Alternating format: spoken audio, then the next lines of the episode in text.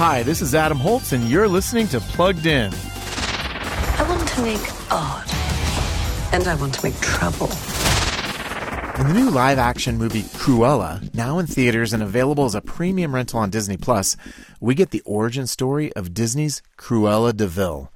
She didn't always go by that name. In fact, Cruella began as a sensitive and smart girl named Estella. Her most prominent feature? A full head of hair, half black, half white, marking her as an outsider. And tragic loss further propels young Estella down a dark path. Cruella isn't a kid's movie. This PG 13 film asks us not just to understand this villain's story, but to sympathize with her hunger for vengeance. So we're giving it a 2.5 out of 5 for family friendliness.